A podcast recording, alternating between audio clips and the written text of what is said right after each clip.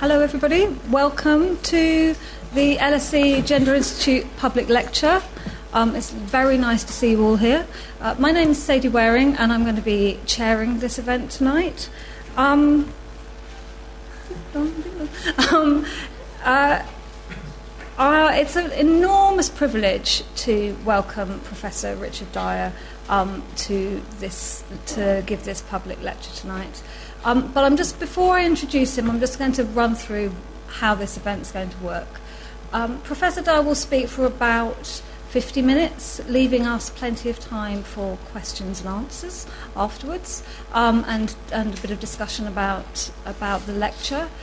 Can I ask you, when we do that, to wait until the roving mic comes to you before you ask your question?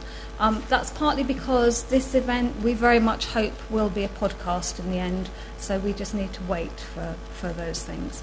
Okay, so without waiting any longer, I would like to introduce you to Professor Richard Dyer.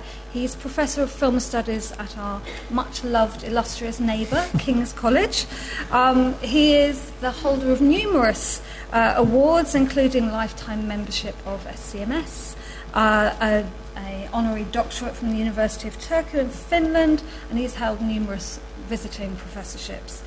He is very well known to many of you already, but for those of you who are not that familiar with his work, I'm going to say he is a multiple paradigm shifter. And some of those paradigm shifting books would include In the Space of a Song, Nino Rota, Music, Film and Feeling. Those are recent books. Pastiche, Heavenly Bodies, Film Stars and Society, Now You See It, Historical Studies in Lesbian and Gay Film, The Culture of Queers, Stars, White, and The Matter of Images. As this list makes very clear, it's true to say that the discipline of film and media studies looks, and also, I would say, picking up on one of the sort of threads of his work, feels very different, or the way it does, because of his presence within it. His work demonstrates why we have to take popular culture seriously, but that seriousness is always very beautifully, elegantly expressed. He's made many areas of popular culture, including sexuality, music, stardom, race, newly and distinctly visible, and has shown the interconnections between these elements in our experience and understanding of film and media, and he's frankly incomparable. So, on behalf of the LSE Gender Institute, I would like to welcome him again, and tonight he's going to speak on the topic of European film, serial killers, masculinity and whiteness. Thank you very much. Thank you.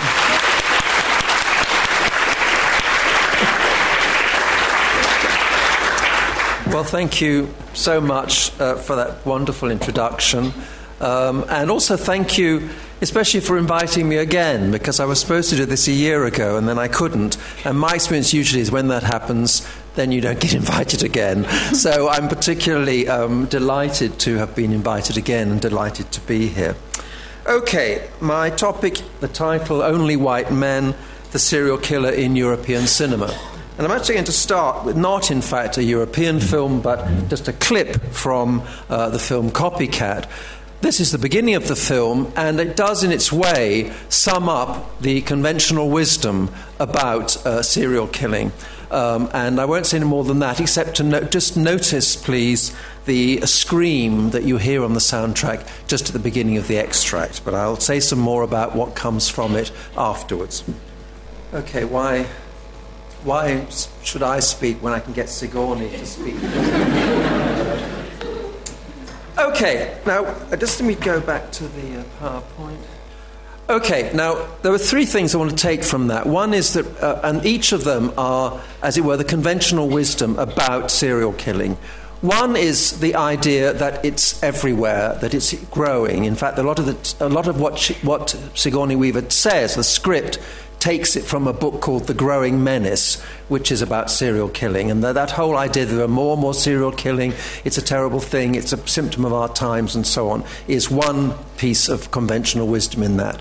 The second conventional wisdom is that serial killers are white and male, and that is very widely assumed to be the case. And the third, which is slightly more subliminal, but is that scream that you hear, which could just be a scream of laughter, but is also a scream of teasing, of men teasing women, and there's a whole argument to be said that serial killing is simply, as it were, what's inside this, that kind of sadism in the teasing, merely taken to a logical conclusion, and a lot of feminist work has made that argument. I'm not going to particularly talk about that, but I want more to focus on the idea of serial killing being a major phenomenon in our society, and the idea of it being a phenomenon of white men.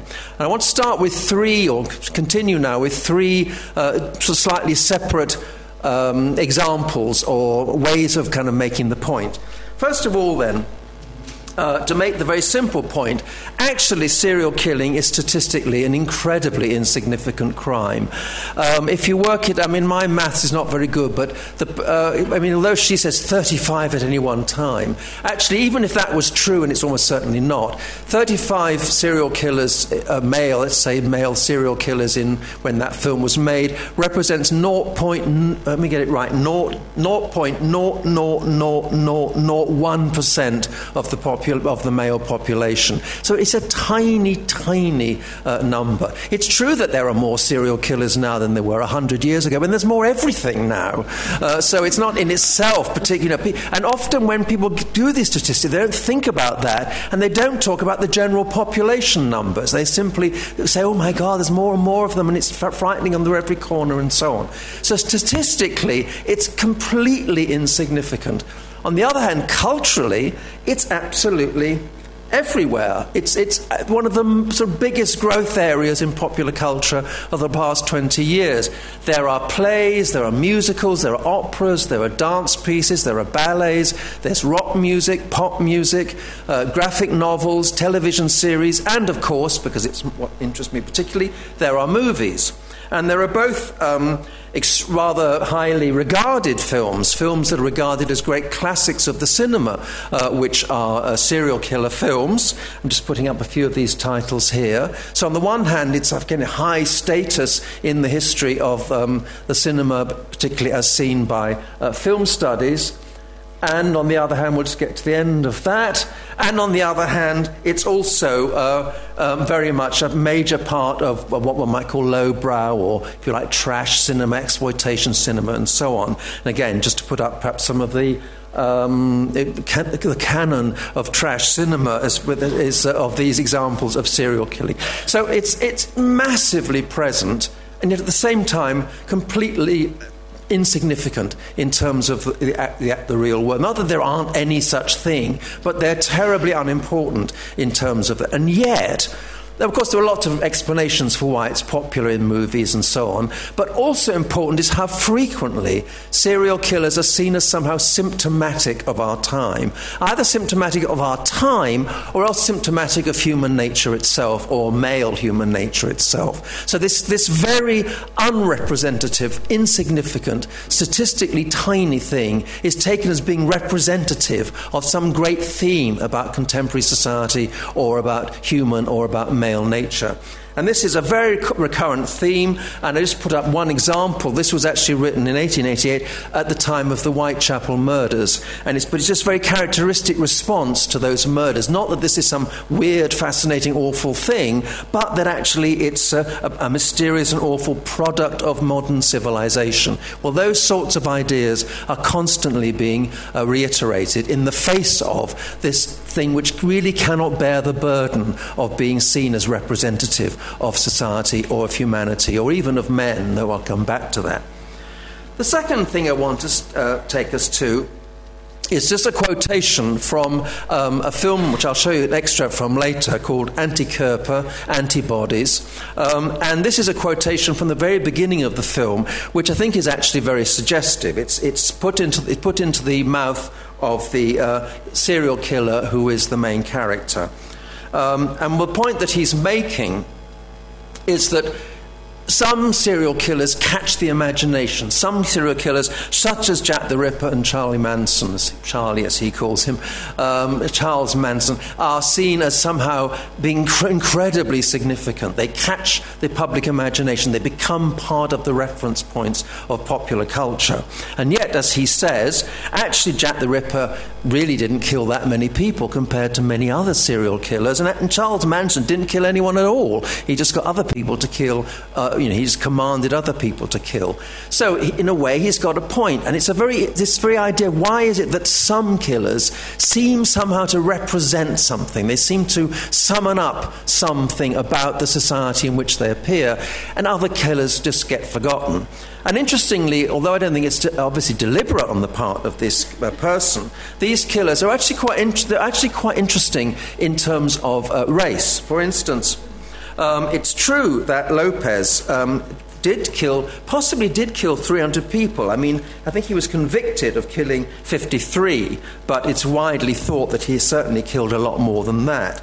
But he, first of all, it was in Colombia and Peru and Ecuador. I mean, what do you expect? How do you expect that to be well known out anywhere else in the world? And also, he killed a lot of his victims were native peoples, and it seems to be the case that often when the native peoples complained about someone being killed, it was actually said literally in one case in Peru. The police said, we can't waste our time on Indian complaints. So there's a way in which it doesn't fit in with a particular idea of what a serial killer should be like. It's a kind of irrelevant to a particular idea of serial killing. Equally, interestingly, Jack the Ripper, whom he mentions, the first suspects of Jack the Ripper were, in fact, working-class people and very often immigrants. And one of the most spoken about was John or Jacob Pisa, who was, in fact, a Polish Jew. So quite early on, there was a sense that maybe this serial killer, Jack the Ripper, because they didn't have that term then, serial killer, I mean, maybe he was a Jew. But interestingly, quite soon after that, there became established the idea that actually Jack the Ripper was middle class or even aristocratic or even, of course, royal. It's sort of gradually gone up the class system over the last 100 years or so. So that in The Lodger, for instance, he's just a toff. We don't know much more than that about him. In Jack the Ripper, he's a doctor, the film Jack the Ripper. Edge of Sanity is actually a version of Dr. Jekyll and Mr. Hyde. So again, a doctor who then takes a potion and becomes Jack the Ripper. And then in this film, in the corner there, you might even be able to read the title. It's called Murder by Decree. And in that, it is a member of the royal family who is the Jack the Ripper. So again, it's not, I mean, who knows who it really was? But the point is there was a sense at one time that it could be someone who wasn't white, and then it's gradually become whiter and whiter and gone up and up the class system. And, of course, Charles Manson wished to create race riots and race war through his killings. I mean, how rationally or wished to, but that was very much part of the rhetoric behind his killings. So that idea about serial killing, some catch the imagination and others don't. And the ones that catch the imagination feed into certain ideas of white masculinity. And that's what I'm wanting to concentrate on, although at the end I will also talk about female serial killers. The third introduction I want to take is to take two examples from this article by Philip Jenkins. Now, Jenkins is concerned to show, as much more recent sociological work has shown, that actually, as a percentage, I mean, the numbers we're dealing with are so tiny here, but as a percentage of all serial killers, African Americans are just as representative in the category serial killers as they are in any other aspect of American life. So that's his main concern.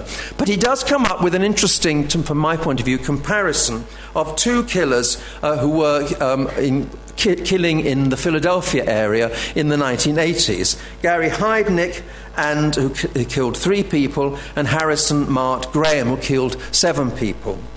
Gary Heidnik was white. Harrison Mart Graham was black. Now, what's interesting is that Gary Heidnik has had a huge, as it were, afterlife. So not only is he himself, I had never heard of him, but nonetheless he had quite a public presence. There was a lot of coverage. Up there you've got a picture from the New York Times, a coverage of him, and there was massive coverage in the New York papers.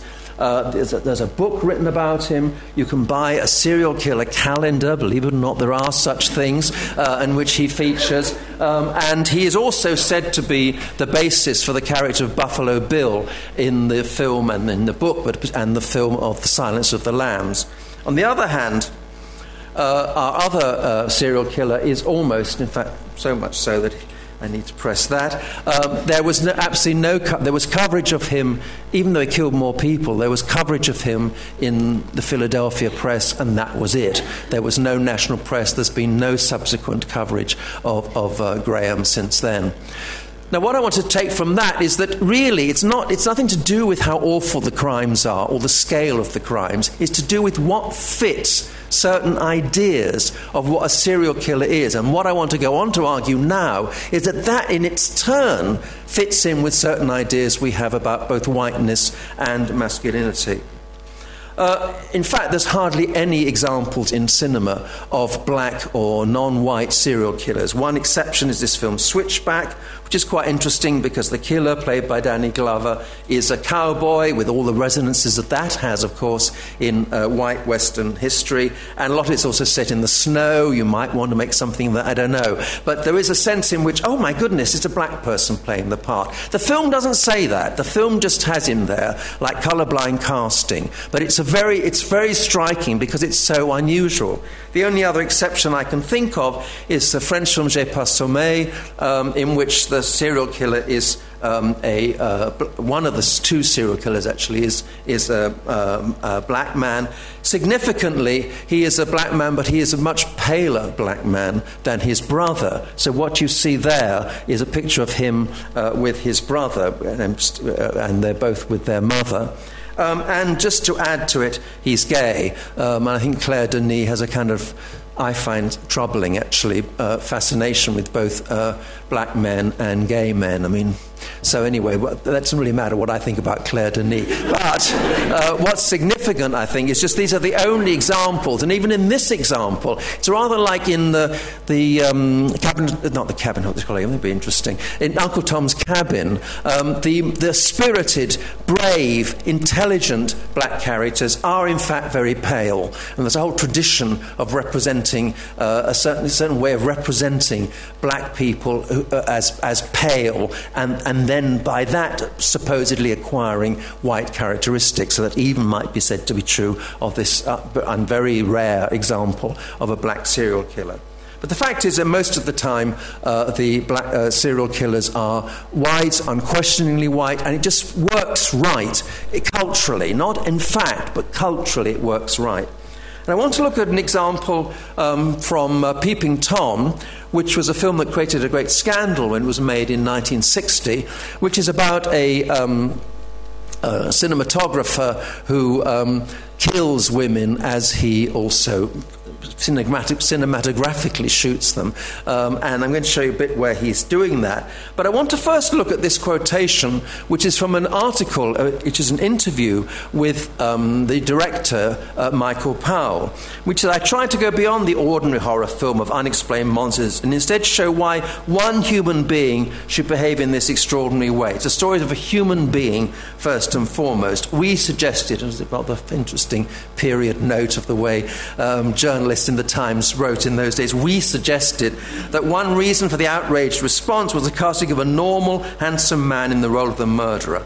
I think that had something to do with it. He was a figure to disturb the audience by being asked to identify with and understood.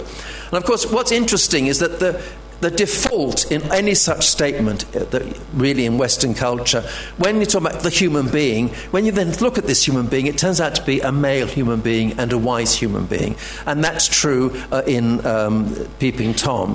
Now, one of the things interesting to look at in this extract, where which is pretty self-explanatory, he's agreed to take some photographs of a dancer, which can be used for, she wants to put a portfolio together for her career.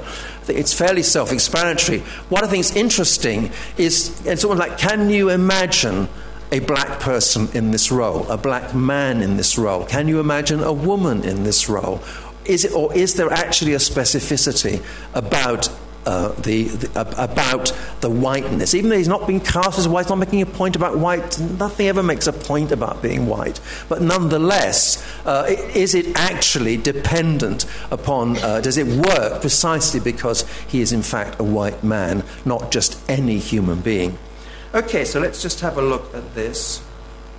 Now, I think what's interesting to me about that, in terms of could you imagine a black man? I mean, if you had a black man, just think of the mythology around black men and penises. I mean, I'm trying to spell out the phallic imagery. I must admit, rather irreverently, when he says this, it's almost like he's revealing himself. And she said that. And it's probably the best response, really. But anyway, nonetheless, let's get our minds back to higher things. But that's the whole sort of, first of all, the whole caressing of the camera and the whole playing with this the tripod leg and the sort of loving it and so on, the whole kind of investment in the phallus is, first of all, would be different if it was a woman. And also it would be different if it was a black man because of all the mythology around the phallus in relation to black men. So actually it can't just be straight, say, well, it happened to have a white actor and after all 1960, what would you expect? That's not enough. There is a sense in which it would not work. It's not that it couldn't be done, but it would not work the same with a black man or with a woman of black or white or Asian or whatever. So we're left then with the problem of trying to see the whiteness, because once I've said, well, they're all nearly all white, and yes, if you try and think of them as black, that doesn't really quite work. But what else can we do? And one article I came across, I'm afraid only 2 days ago, and I haven't really taken it in, but I wanted to mention it, is this article from a new book published this year, edited by Alcina MacDonald, in which Mark Bernard talks about the Saw films and talks about the way they use invisibility. And I hadn't really thought about the way one could actually think about invisibility. What he argues is that the man who's the killer in the Saw films feels that he has become invisible, that he's not important. For various reasons, but including a sense that as a white man he really isn't important anymore, and to reaffirm his privilege he then starts to kill people, including people of colour and so on. Now I just think it's a very interesting article. It's very closely argued, and I'm not going to say anything more about it, but I wanted to refer to it.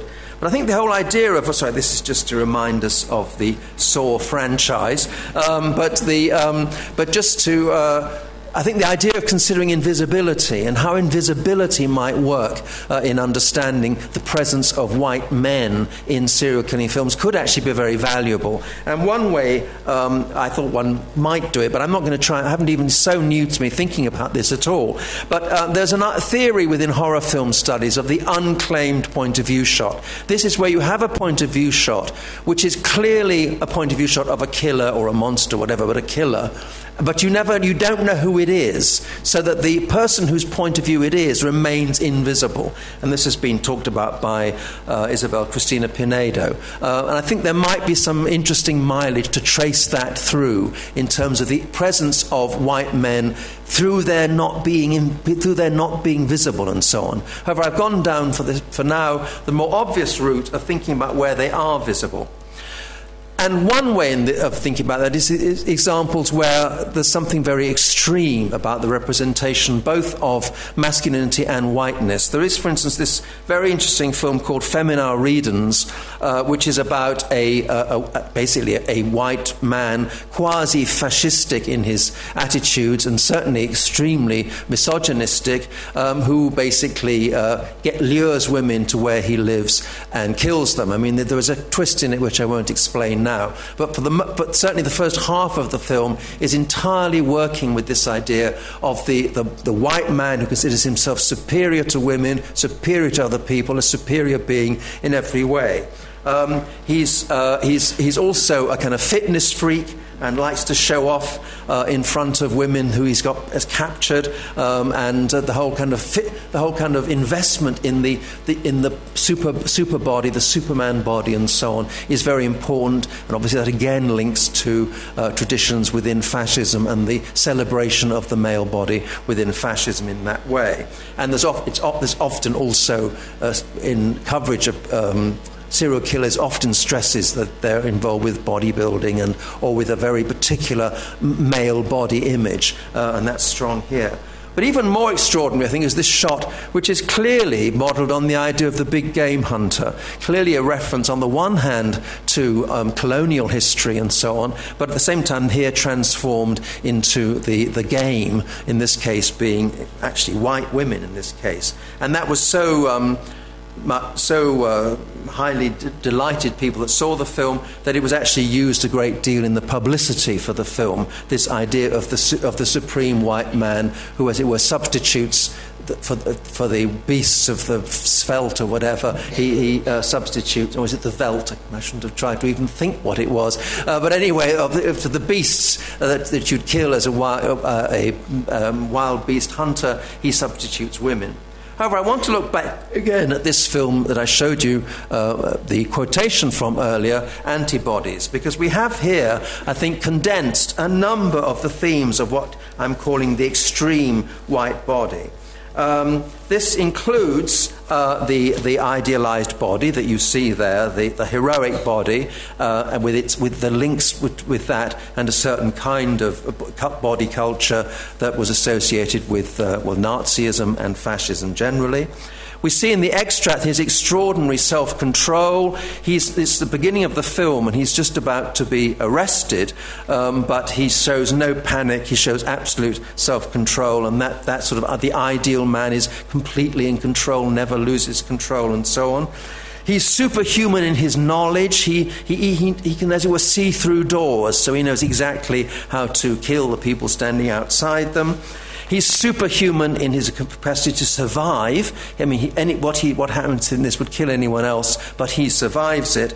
And it ends with religious imagery. So we have also Christian imagery at the end of the clip. So let's have a look at this extract.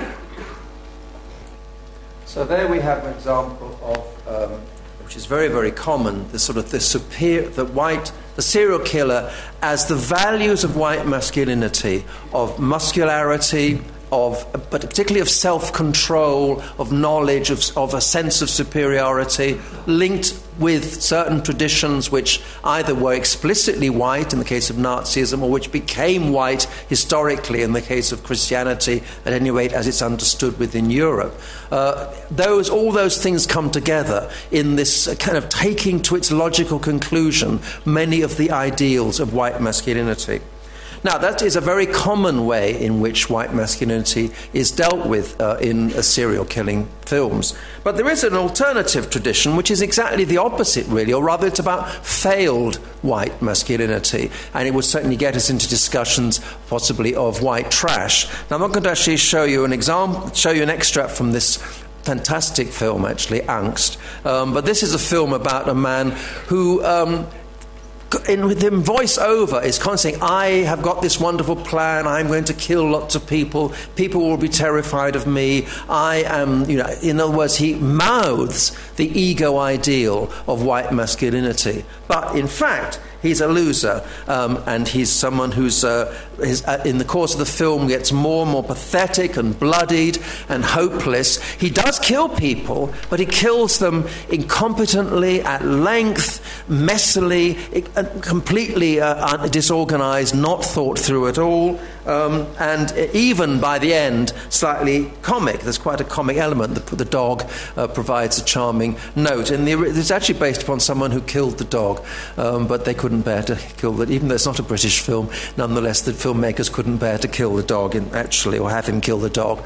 But nonetheless, this is a film which there's actually about the failure to live up to the white masculine ideal. So you've got two extremes, as it were. One extreme, this over-controlled, terrifying, implacable, superior being, as it were, white masculinity gone mad, out of control in a sense, in its excess of control. And certainly you can see a link there. If anyone's interested, I'm actually talking about this at King's College in a few weeks' time, the link there with all sorts of Nazi ideals and the equation people often make between serial killers and Nazis. So on the one hand, you've got that. On the other hand, you've got failed masculinity and many films in which serial killers, the life just gets worse and worse, and they often are surrounded by bodies, and it's filthy and it's mucky and it's dirty. It's exactly not achieving what these crazed superior white serial killers achieve. Okay, so what I've been talking about so far is, there is much more else to be said, but essentially I've been talking about white masculinity and the assumption that even though white men are not the only men that serially kill, that somehow that works because it fits with an idea of white masculinity. However, it's not the case that everywhere in the world that is how things work out exactly the same. And if we turn to Italy, we actually find that certainly in Italian cinema, but also in Italian mythology, women are often as important as men. It's not that there aren't. First of all, there's a kind of perception there aren't serial killers at all in Italy. So in one way, it's almost a kind of assumed to be something that's a bit foreign, a bit American, a bit Nordic, and so on. So partly there's a quite widespread assumption, and the Italian for serial killer is serial killer. So they actually use the same word because it's almost like it's not a very Italian thing. However, there are mythic figures, and there is a tradition of cinema which is full of serial killers and has many more women serial killers than any other filmic tradition I've come across. And I think the representative figure here, the kind of the Jack the Ripper, the figure who has the same resonance in Italian culture, is this fascinating case of Leonardo Cianciulli, who was known as La Saponificatrice, apologise for my accent, which means the soap maker. She killed, really only three people. She killed three elderly women. She axed them in her kitchen. She boiled down this was in the 1940s, during the war. She boiled their bodies down and turned the fat into soap, hence she was called the soap maker. She ground their bones into, she ground them right down and mixed them with flour to put into biscuits. And anything else that was left over, she threw into the river at the back of her house. Now, this is already, fairly spectacular in the sense that this is a kind of very domestic serial killing. But interestingly, it resonates. It's not only the kind of that, but it resonates with so many other themes in Italian culture. She was a woman from the south who was nonetheless living in the north. She claimed to have been told by a gypsy, with all the kind of overtones that has within Italian culture, that she would lose all her children when she married, started having children. She was raped at the age of 7, I think, something like that. So this kind of whole accumulation of things. But the most interesting thing is why she did it. She had had many children. I think she had about 14 children, and all the boys had died except for one. And this was time of the war, and she was very worried that he was going to be called up to fight in the war and that she would lose him as well. So she had a dream, she said, in which the Virgin Mary appeared to her and said that there needed to be, if there were blood sacrifices, then her son would be saved. So she killed these elderly women as sacrifices for the Virgin Mary to save her son. Now, partly it's fascinating, this mixture of kind of pagan ideas of blood sacrifice with Christianity. So partly it's fascinatingly resonant like that. But above all, the reason for doing it was to save her son.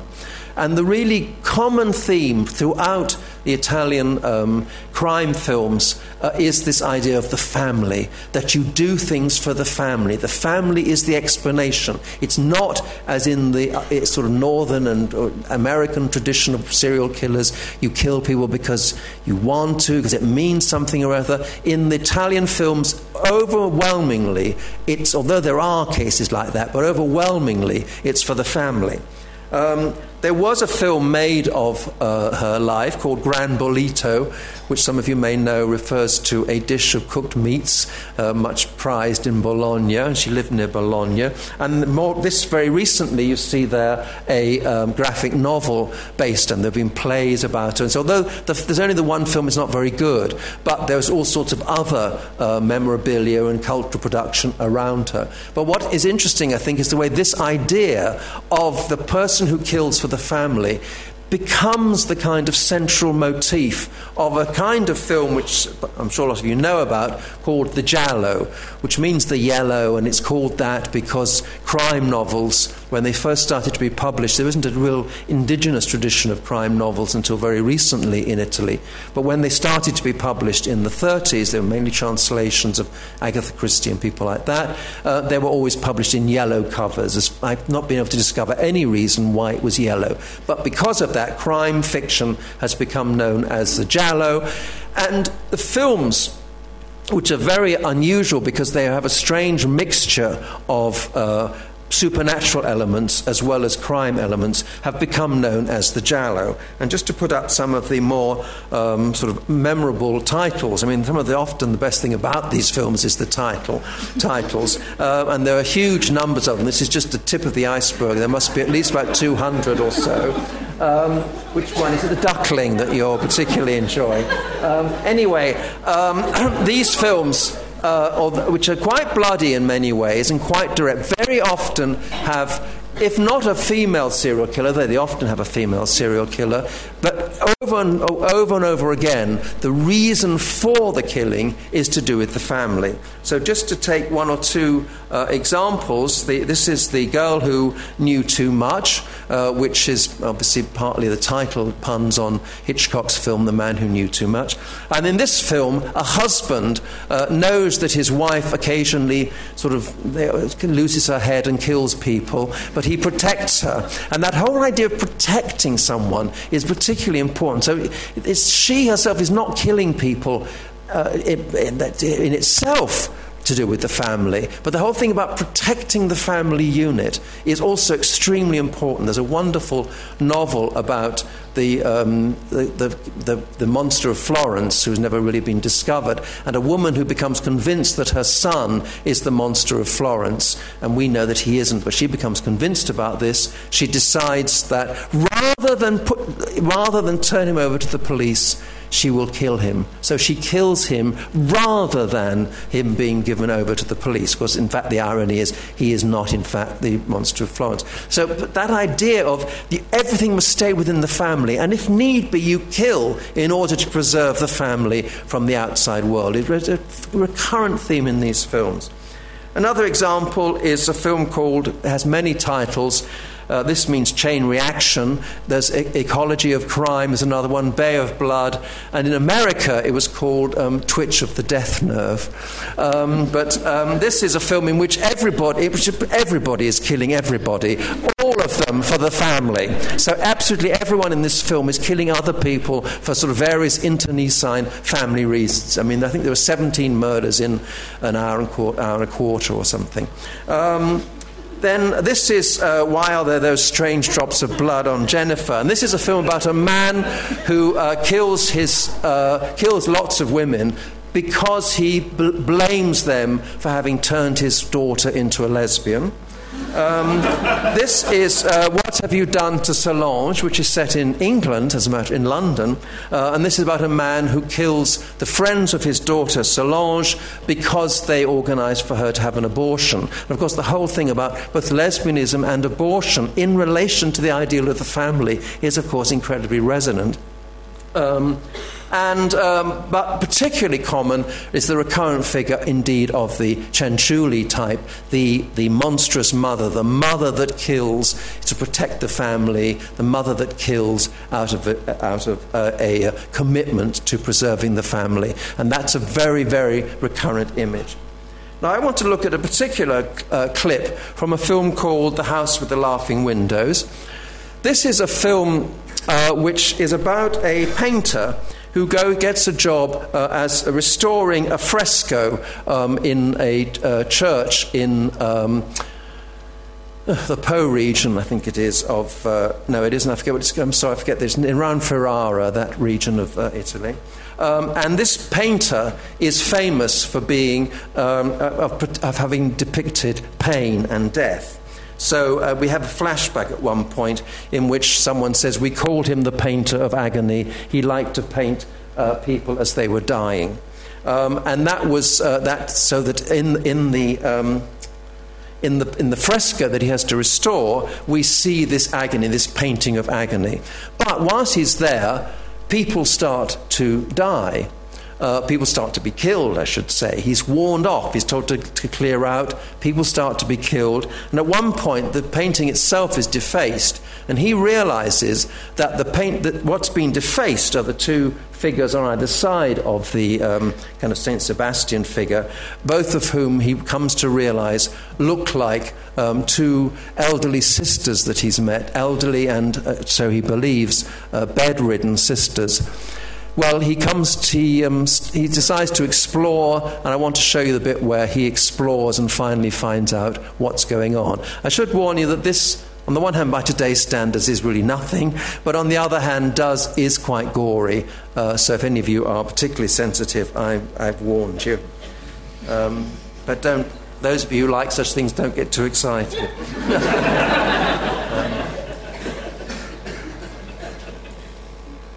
My favourite line, I think, is, "Come, come, don't be frightened." Okay.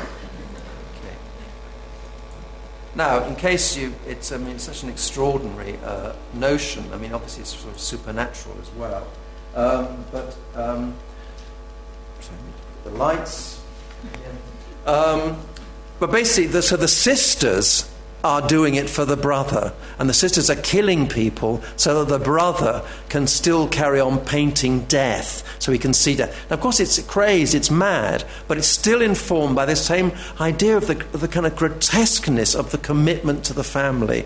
It's that kind of the commitment to the family taken to a grotesque degree, just as the white masculinity is masculinity taken to its logical conclusion.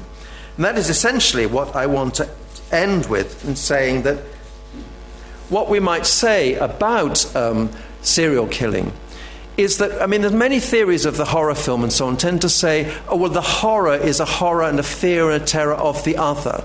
But what I want to suggest is that, on the contrary, at any rate in serial killing film, it's actually a fear of dominant values. It's a fear either of white masculinity, just the kind of logical conclusion of this overinvestment in control, overinvestment in the hard body. It's either a fear of that or a fear of failing to be that.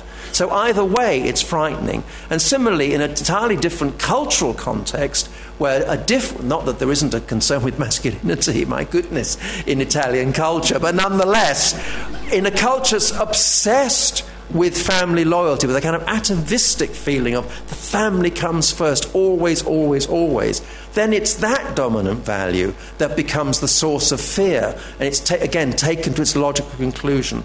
So what I'm trying to suggest is that, first of all, it's not true that only white men serially kill. And I forgot to mention that women do serially kill. Much less than 50% of serial killers are women. But nonetheless, these numbers are almost meaningless, but about 16% of serial killers are in fact women. So it's not that women never in reality serially kill.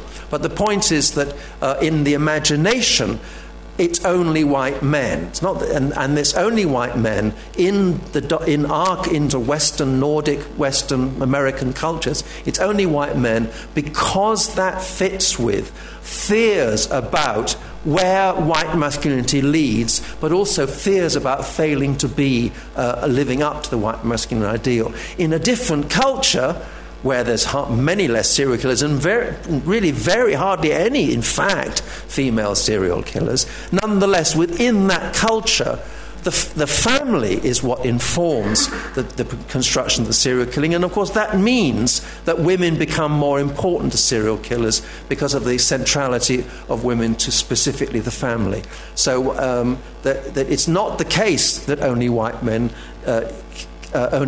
serially kill. It is the case in many cinemas that only white men kill, because that's what white men do in those cinemas. But in other cinemas, other values obtain. And always, though, it's about the fear of dominant values. Thank you.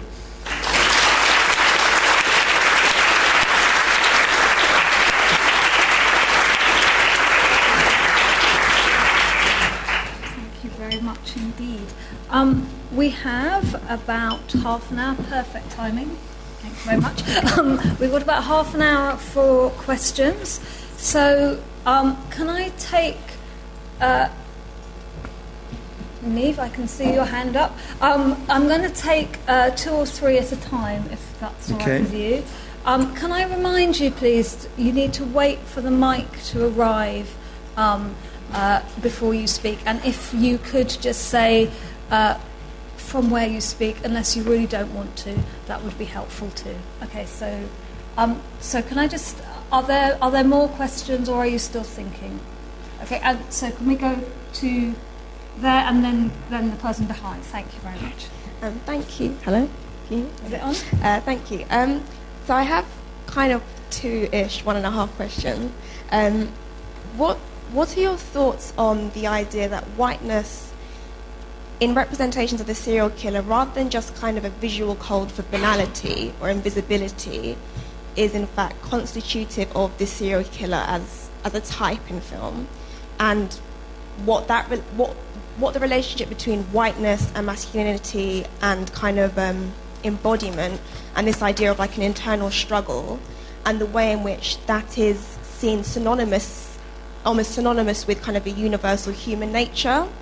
Because you spoke about how, you know, we hone in on the serial killer because it says something about human nature, when in fact it says something about white masculine nature. And I think that kind of becomes synonymous, and I wonder if you thought there was something significant in that. And also, more specifically with film representations, what you thought about, like, phallocentric or androcentric, kind of a male gaze, the way in which female victims and their bodies are filmed, and whether that means that the serial killer is kind of by constitution male. I wonder what your thoughts on that were. You mentioned that serial killing is seen as one of the defects of modern civilization. Can we think of it? Can we relate this, you know, this defect of modern civilization as the symbol of modern civilization? The normal man being the white man.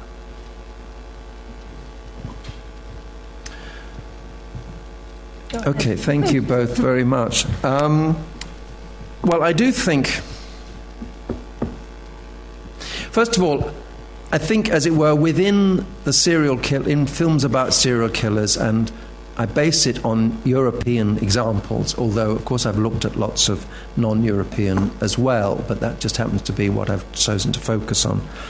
I think within that, there is a sense that it's dealing with a universal human nature, which turns out to be, in fact, a white male nature.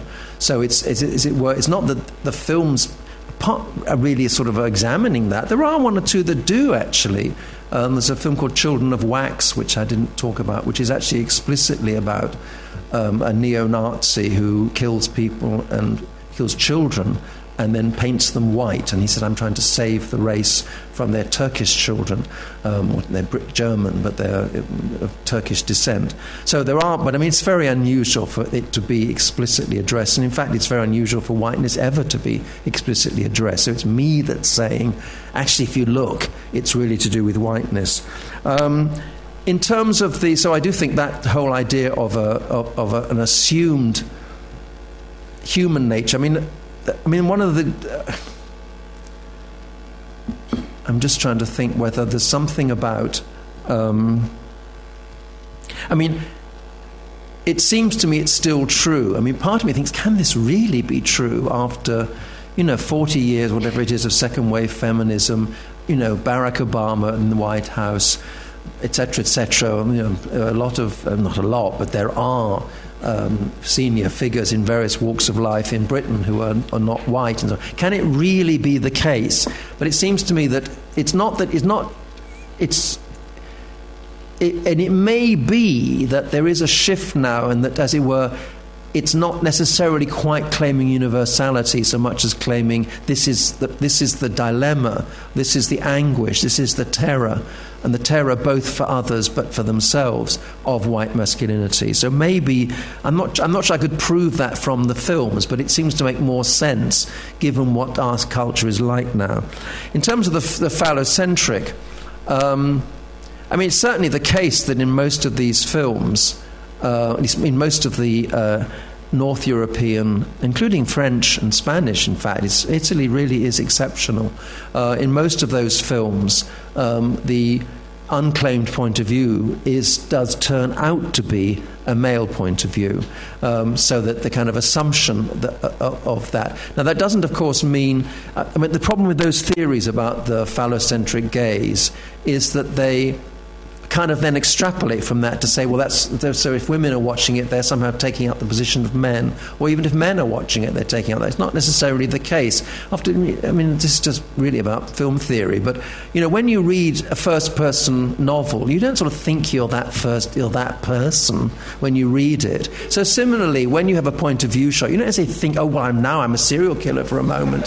So I just think there's a kind of problem with that, but it is the case nonetheless that those point of view shots are overwhelmingly point of view shots from the point of view of men. That of course is not true in the Italian case, where in lots of these films the point of view shot turns out to be the point of view of a woman. So it is, and that's because of the way in which the family is so central to the understanding of those films, and therefore the kind of privileging of women compared to the kind of anonymous lone male image which we tend to associate with North European and American serial killers. I'm not sure if that's answered the point, but anyway, it's a start. And then the point from I'm sorry, I've forgotten your question as well now. What was your question again? Relating modern civilization, white man as a symbol of modern. Oh, well, sorry, I thought I'd sort of dealt with that, but I don't know if you felt... And, well, in a way, I think there is this problem about whether... I mean, you see, what I forgot the name, but the man who wrote about Saw said that actually what those films are partly about is white men in anguish because they can no longer take that position. And so they still have the privilege of invisibility. In fact, they still have lots of privileges. But nonetheless, they're surrounded by discourses which challenge it. And of course, he talks about feminism, but not only that. So that it's much harder to maintain than it was as kind of unproblematic.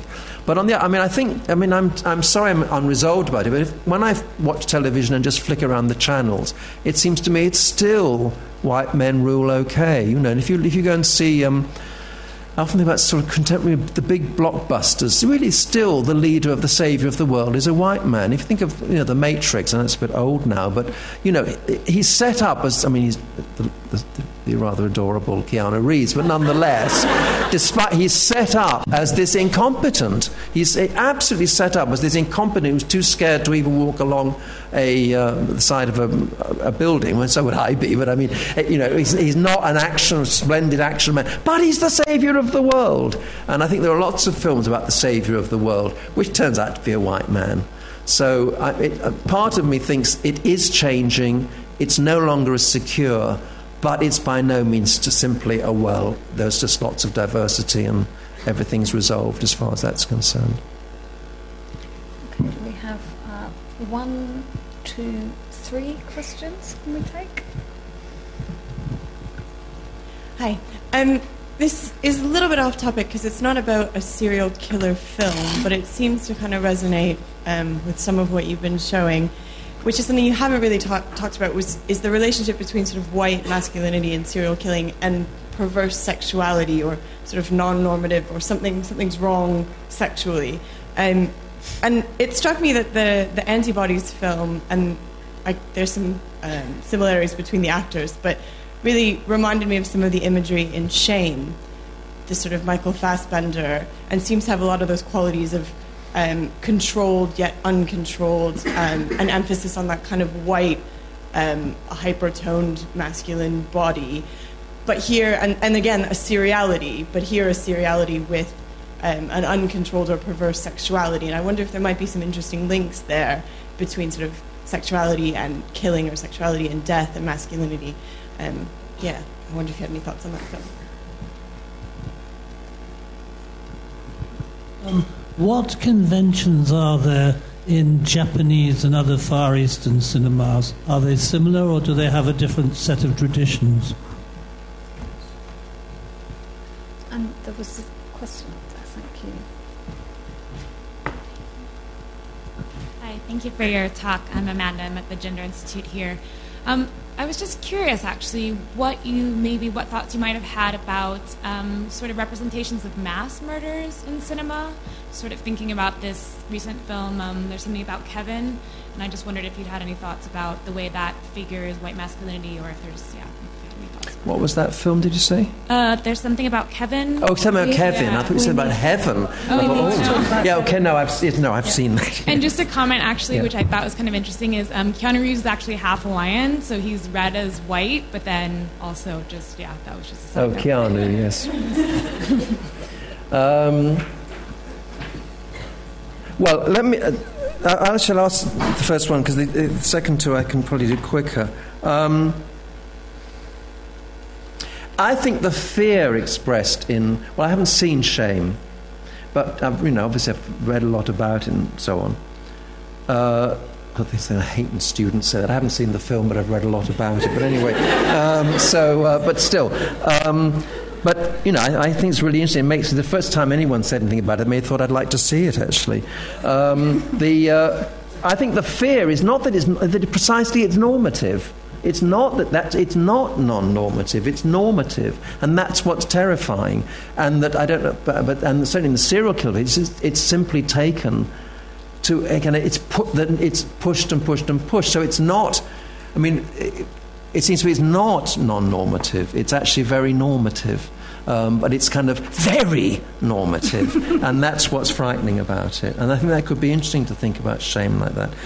In relation to, I'm afraid I just don't know in relation to non-Western. I've seen one or two films. I think there are a lot of films, for instance, Korean films, which are...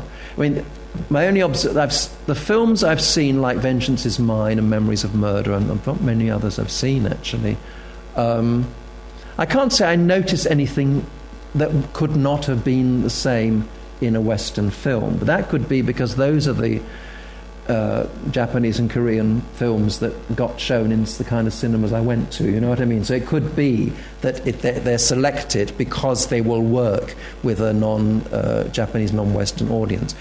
I've been reading accounts of Singaporean and some Indian as well films, and some Japanese, but not by no means all. There is a greater embrace of the supernatural. I mean, there is that... In European films, when the supernatural is raised as a possible dimension, it's nearly always shown to not be the case. So it's very rare that you get a genuine supernatural. I mean, even in The House with the Laughing Wind, because they're mad, but they're not... I mean, you're not supposed to think that he's really still painting or anything. You just may think they're crazed. So, whereas in some American films, even Friday the 13th and those films, there is a willingness to embrace the supernatural. But in a lot of films, even ones that are inspired by American, like there's a Norwegian, have I got that right? Frit Vilt, I think it's Norwegian. Anyway, it's Scandinavian series, which is supposedly about a phantom that rises from the lake. Of course, it turns out in the end it's not that. Over and over again, European films don't seem to want to accept, it does seem there is quite a strong strain, at any rate, of supernatural serial killers within non-Western cinema. But it's an art that comes from pretty much ignorance, really. That's just my sense of it. Yes, mass murders, I think, is very interesting because, of course, it's actually quite a rare... it's quite a rare thing in films. I mean, there's Kevin, there's Elephant, there's one or two other examples. Obviously, people sociologists and criminologists and so on make a distinction between mass murderers, in which a lot of people are all killed at once. Breivik in Oslo is a very famous recent example of a real person. And then people talk about spree killers, where it takes a few days, but nonetheless it's all part of one arc of killing. You know, there's a problem about how valid those distinctions are. Where serial killing, there's always a break, and so on. Well, I mean, what's interesting is that there are so few films about that. That the Kevin film is all about the problem of the mother. It's really all about the problem of the mother bringing up this child from hell, basically, Elephant, of course, is quite an experimental film, relatively speaking. And I think the problem is that it's not a very good narrative device, because there's just one event, which is all this killing, and then what? Either you've got a build-up to it, but then the build-up's not necessarily very interesting, because it's meant to come from nowhere. Or you've got the aftermath, but, well, I suppose you could have a detective thing about, but usually they've killed, you know who they are anyway. You know, I think there's, and I think, I don't want to be over-formalist about this, but I do think there's a way in which what gets treated is also what can be told as a good story. That is a very important determinant of what gets it to be a cultural dominant, what is a good story. And in a way, the mass murder isn't a very good story, because, as I say, it's just one big event. It's also, you know, I suppose... I mean, also, although, of course, serial killing is full of kind of killing and full of blood and horridness and sadism and all the rest of it, perhaps there is something... It's a bit like the Holocaust. I mean, obviously not on that scale, but it has that sense of it's too awful to show, and the film would have to spend an awful lot of time just showing it. Of course, you can do that, but it's always sort of somehow linked to a perverse individual in a serial killer. And as a perverse individual, of course, in the mass murderer. But the whole event is this many, many people being killed in one go. And it would kind of be lingering over something which is very familiar in its form from the news. So I don't know if that is if it is that. But I basically think it's not a good story. Yeah.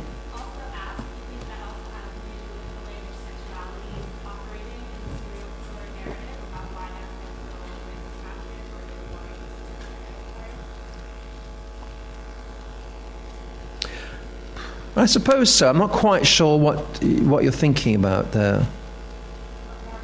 I mean, obviously, an awful lot of serial killing is about, I'm not sure what narrative to call it. It's a kind of romance come pornographic narrative. It's about finding someone to have killing with, but obviously it's also about having sex with, and so it does have that drive in it, yes. So in that sense it does relate to other kinds of narrative that we know. Yeah. Okay, we've got time for one more, so down here, and then there's two up there. Okay, I'll try and have... Okay, no, we'll try and get two more rounds. I'm in then. Like Judy Garland. I'll stay all night and sing them all. Okay, so since we have three questions on this side, and then we'll move over to that side for the next round, there's more than three, we won't be able to cover it. Yes. Can I ask you to keep your questions succinct, please? Yes, I will try to keep this very succinct. I was just thinking about what you said in terms of the serial killer sort of being the fear of the normative, but I thought wondering if it's also sort of allowing the sort of everydayness of whiteness or of masculinity to stay violent, but just not that violent. So there's this production of the exceptional whiteness or the exceptional masculinity or the failed version, but as long as we maintain ourselves in this sort of everyday, then the sort of domestic violence or the sort of racial violence that whiteness does in the everyday is somehow less valid or less... needing of intervention.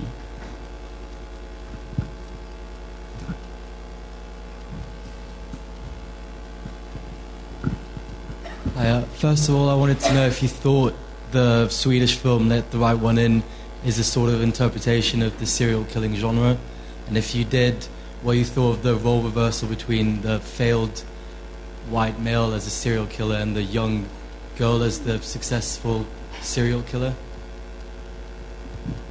Sorry, behind that. Yes, there. Hi.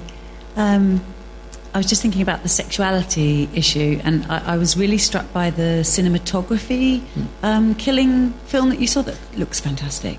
But one of the things that struck me... Antibodies. Yeah, it was that the one? Yeah, and with the cinema, Peeping Tom. Peeping Tom, that's it, yeah.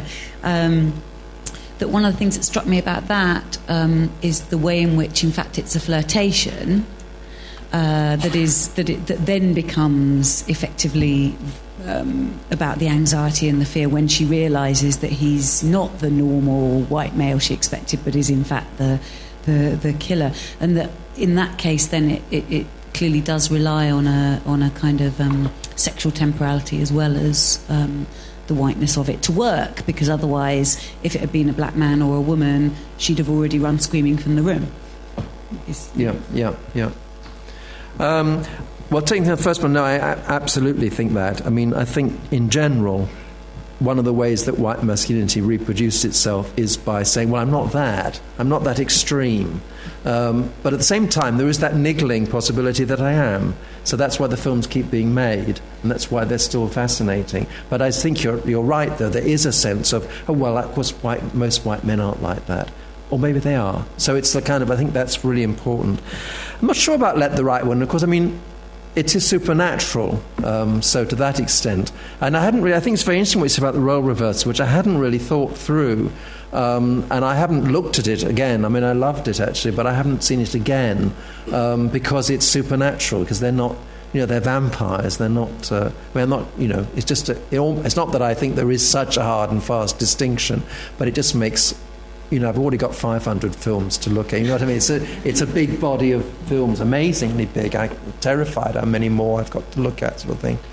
I think that thing about the flirtation in that, and flirtation, of course, is a narrative, and it's a very ambiguous narrative, and with all sorts of dangers about pressure and giving in and resisting and all of those things, which are absolutely being played on in that case. I think that's absolutely right. It may be unusual because it's quite...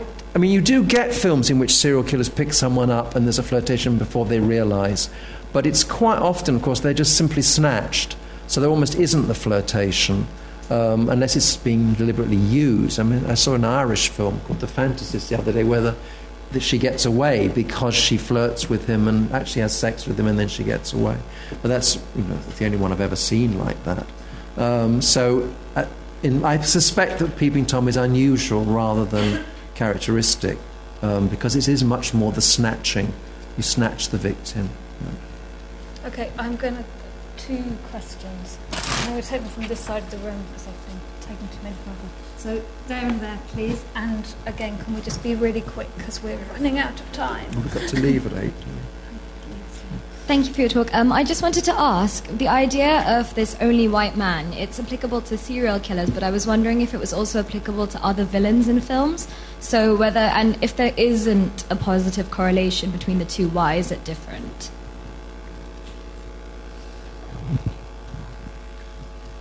So you talk about dominant values, and from what I've gauged from your examples, the serial killer, whether consciously or otherwise, actually embodies and expresses these dominant values. Well, I was wondering, what do you make of the cases in which the serial killer actually opposes or reacts to what he perceives as the dominant values? I'm thinking specifically of Seven, where the killer portrays the dominant values of the day as being excess and promiscuity, and his is a puritanical reaction against it. Is that a dominant trend in serial killer genre?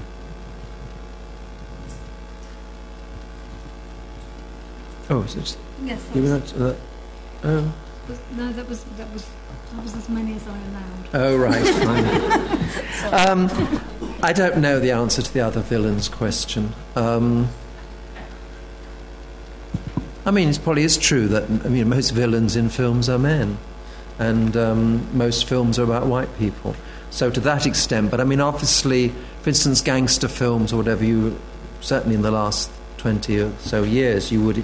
Certainly wouldn't expect it to be only a gang would only have white members, for instance. So I suspect a lot of other genres are not quite as fixated and are more, there's more racial diversity. I haven't really thought about it, but I think if you go further back, it probably is true. And I think it's very interesting, there's often a fascination with female serial killers or female villains generally, or the femme fatale, but it's always slightly in the context of, oh my goodness, a woman. So it never quite settles down into, well, it's another wicked woman. It's always slightly amazing. So it's never quite settled down into that. So it does remain a norm around masculinity. But I would have thought, and there were a lot, and then of course there were plenty of,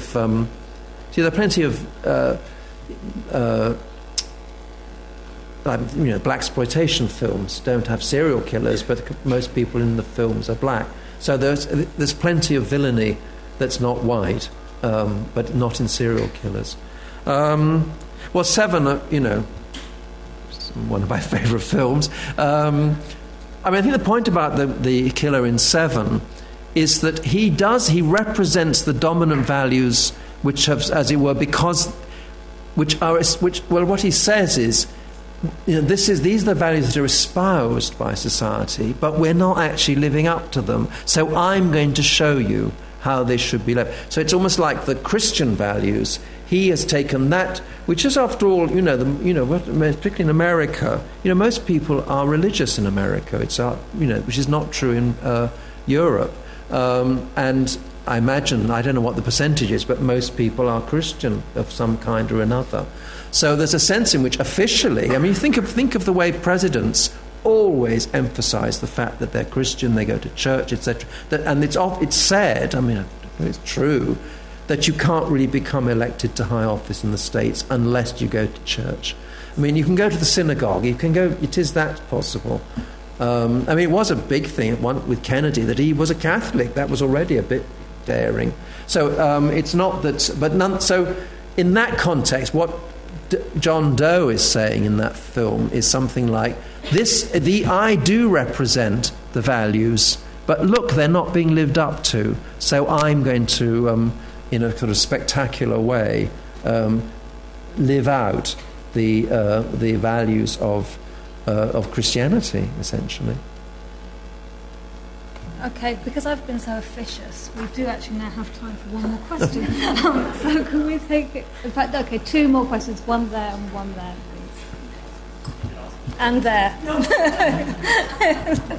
Okay, so. Right, I'll be as succinct as I can. One of my favourite phrases is even if you win the rat race, you're still a rat. Full stop. We're all rats.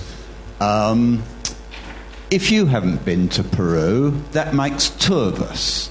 But I have a daughter who's half Peruvian, so by association, you can probably work out I got to know her mum.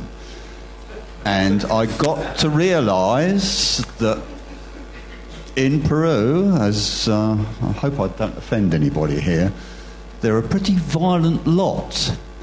Now, if I can take you away from cinema and into the real world, which, of course, this is based on, I suggest to you that actually what is happening here in the mind of the main actor is going to be something like, my genes, not yours, bang, bang. Comment, full stop.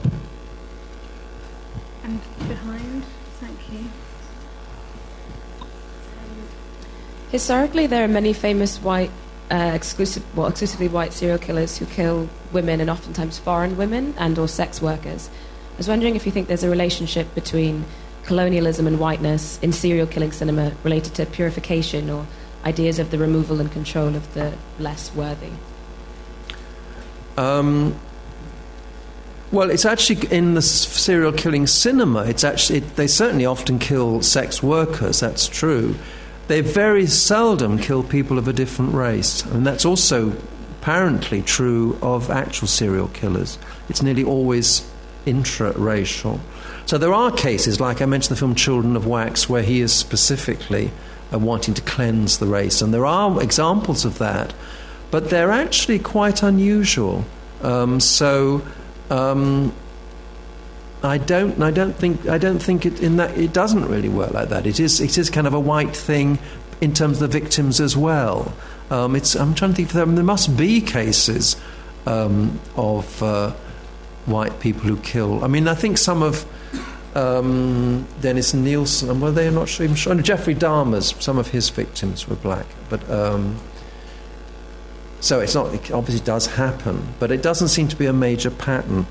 I'm not sure I really understand the point about the serial killing is non-reproductive, so the genes don't really matter very much. Well, it's non-reproductive for the killer. Yes, but unless he takes one exception to the person he's killed, which obviously he does, unfortunately. I don't really understand, I'm afraid. I mean, they are killing people, but they don't want to reproduce. In fact, you know, they almost make it impossible by the fact of killing. But also, it's not really what it's about. So I don't really. Even within the Italian examples, it's often about its resentment about non-reproduction. So that might relate to the point about non-normative, because what's not built into, of course there is also lesbian and gay killing, but if we take the majority heterosexual, there's not built into that a concern with reproduction. It's actually non-reproductive sex, if you like, insofar as it is sex. So I'm not sure I quite understand.